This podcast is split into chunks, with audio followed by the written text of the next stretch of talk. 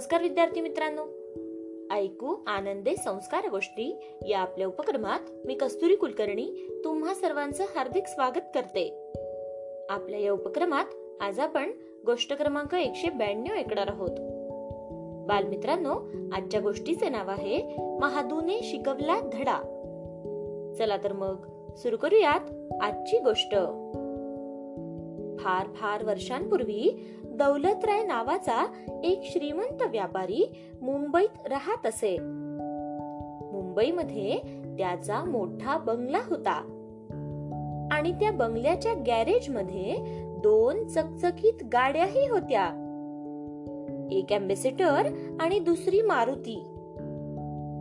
आपल्या गलेलठ्ठ बायको आणि मुलांसह तो या बंगल्यात चैनीत राहत असे. पण स्वभावाने मात्र दौलतराय अत्यंत कद्रू होता. चिंगूस होता. नोकरांना तर तो गुलामच समजत असे. तुकाराम महाराज म्हणतात दया करणे जे पुत्रासी तेची दासा आणि दासी. पण हे त्या दौलतरायाला आणि त्याच्या बायको मुलांनाही मंजूरच नव्हते. नोकरांना तुटपुंजा पगार आणि खाण्यापिण्याचे फार हाल. कारण मालक मंडळी जेवल्यानंतर जे उरेल ते तुटपुंजे अन्न नोकरांनी बिनतक्रार खायचे असा या बड्या घरचा रिवाज होता. कोणी नोकर फार काळ टिकेच ना. मग एक नवा महादू नावाचा पोरगा दौलतरायकडे नोकरीस आला. मालकीणबाई म्हणाली बरं झालं बाई. लहान पोरगा आहे. जास्त जेवणार तरी नाही आणि कपडेही जास्त लागणार नाहीत. इकडे लवकरच बिचारा महादू देखील कंटाळला. त्याच्या जेवणाचे हाल होऊ लागले. कधी एक चपाती तर कधी दोन चपात्या. त्याही शिळ्याच. आणि काम तर भरपूर. पण करतो काय बिचारा? दुसरी नोकरी मिळाल्याशिवाय पहिली सोडता येत नाही. एक महिन्यात महादूचे वजन जवळपास दहा पौंडांनी घटले. इतक्यात महादूला पुढील महिन्याच्या एक तारखेपासून एका गाववाल्याच्या किराणा दुकानातील नोकरी चालून आली. तेव्हा महादूने ह्या खाष्ट दुष्ट दौलतरायकडची नोकरी सोडण्याचा निर्णय घेतला. पण जाता जाता त्याला धडाही शिकवण्याचे त्याने ठरवले. आणि तशी संधीही आयतीच चालून आली. शेठजीच्या एका भावाचा धनराज शेठचा वाढदिवसाचा समारंभ होता. त्याच्याकडे पाठविण्यासाठी त्याने पेढे बर्फीचे पुडे आणि फॉरेनच्या सरबताच्या बाटल्या आपल्या मोटारीतून घरी आणून ठेवल्या होत्या. हे सामान धनराजकडे पोहोचविण्याचे काम शेठाणीने महादूकडे सोपवले. पण वाटेतच या पोराने पेढे चोरून खाऊ नयेत म्हणून ती म्हणाली बेटा महादू जवळच चौकातच आपले धनराज शेठ राहतात ना? त्यांच्याकडे ही टोपली आणि या बाटल्या फार जपून ने बर. कारण धनराजजींचा औषधांचा कारखाना आहे आणि त्यांना काही औषध तयार करण्यासाठी हा माल हवा आहे. या पुड्यात विंचू बांधले आहेत आणि या बाटल्यांमध्ये जहरी विष आहे. तेव्हा महादू म्हणाला जी मालकीणबाई अगदी काळजीपूर्वक पोहोचवतो हा. आणि असे म्हणून ती भली मोठी टोपली आपल्या खांद्यावर घेऊन बाटल्यांची पिशवी खांद्याला लटकवून महादू घराबाहेर पडला. शेठाणी आणि शेठजी खोटे बोलण्यात हुशार आहेत हे महादूला माहीतच होते.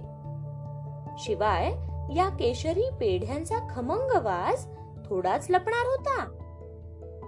धनराजजींच्या घरासमोरच कारंजे होते. त्याच्या कठड्यावर महादू बसला आणि त्याने ते पुढे उघडले. पाहतो तोर चांगले बदाम पिस्ते लावलेले केशरी पेढे. मग त्याने ते पेढे पोटभर खाल्ले.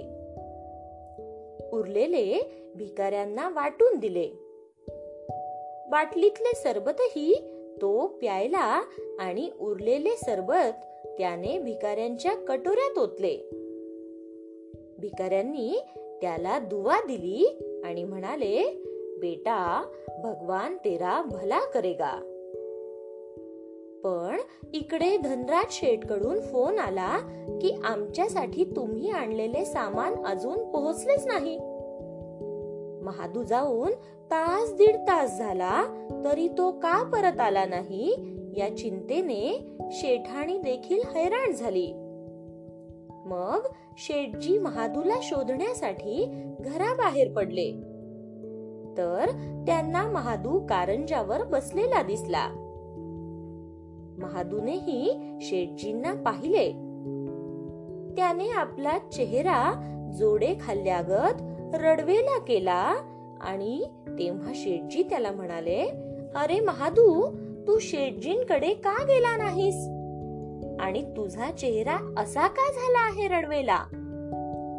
तेव्हा महादू खोटे खोटे हुंदके देत म्हणाला काय करू शेठजी? त्या पुड्यातल्या विंचवांनी नांग्या मारून मारून दोरे तोडले कागद फाडले आणि बेटे सैरा वैरा पळून गेले. बर पण त्या बाटल्यांचं काय झालं? मालकाने पुन्हा विचारलं.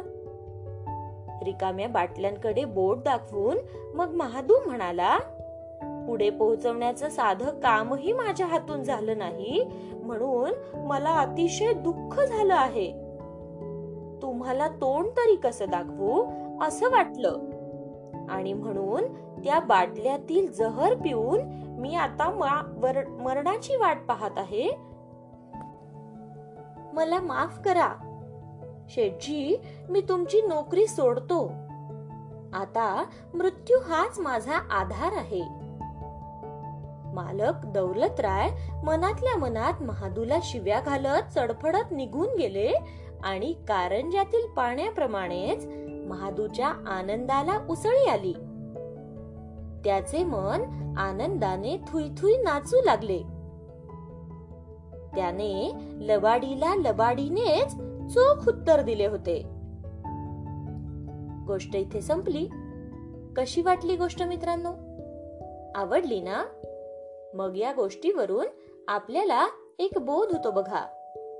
तो बोध असा की आपण जसे इतरांशी वागतो तशीच वागणूक आपल्यालाही मिळत असते. म्हणून नेहमी चांगले वागा.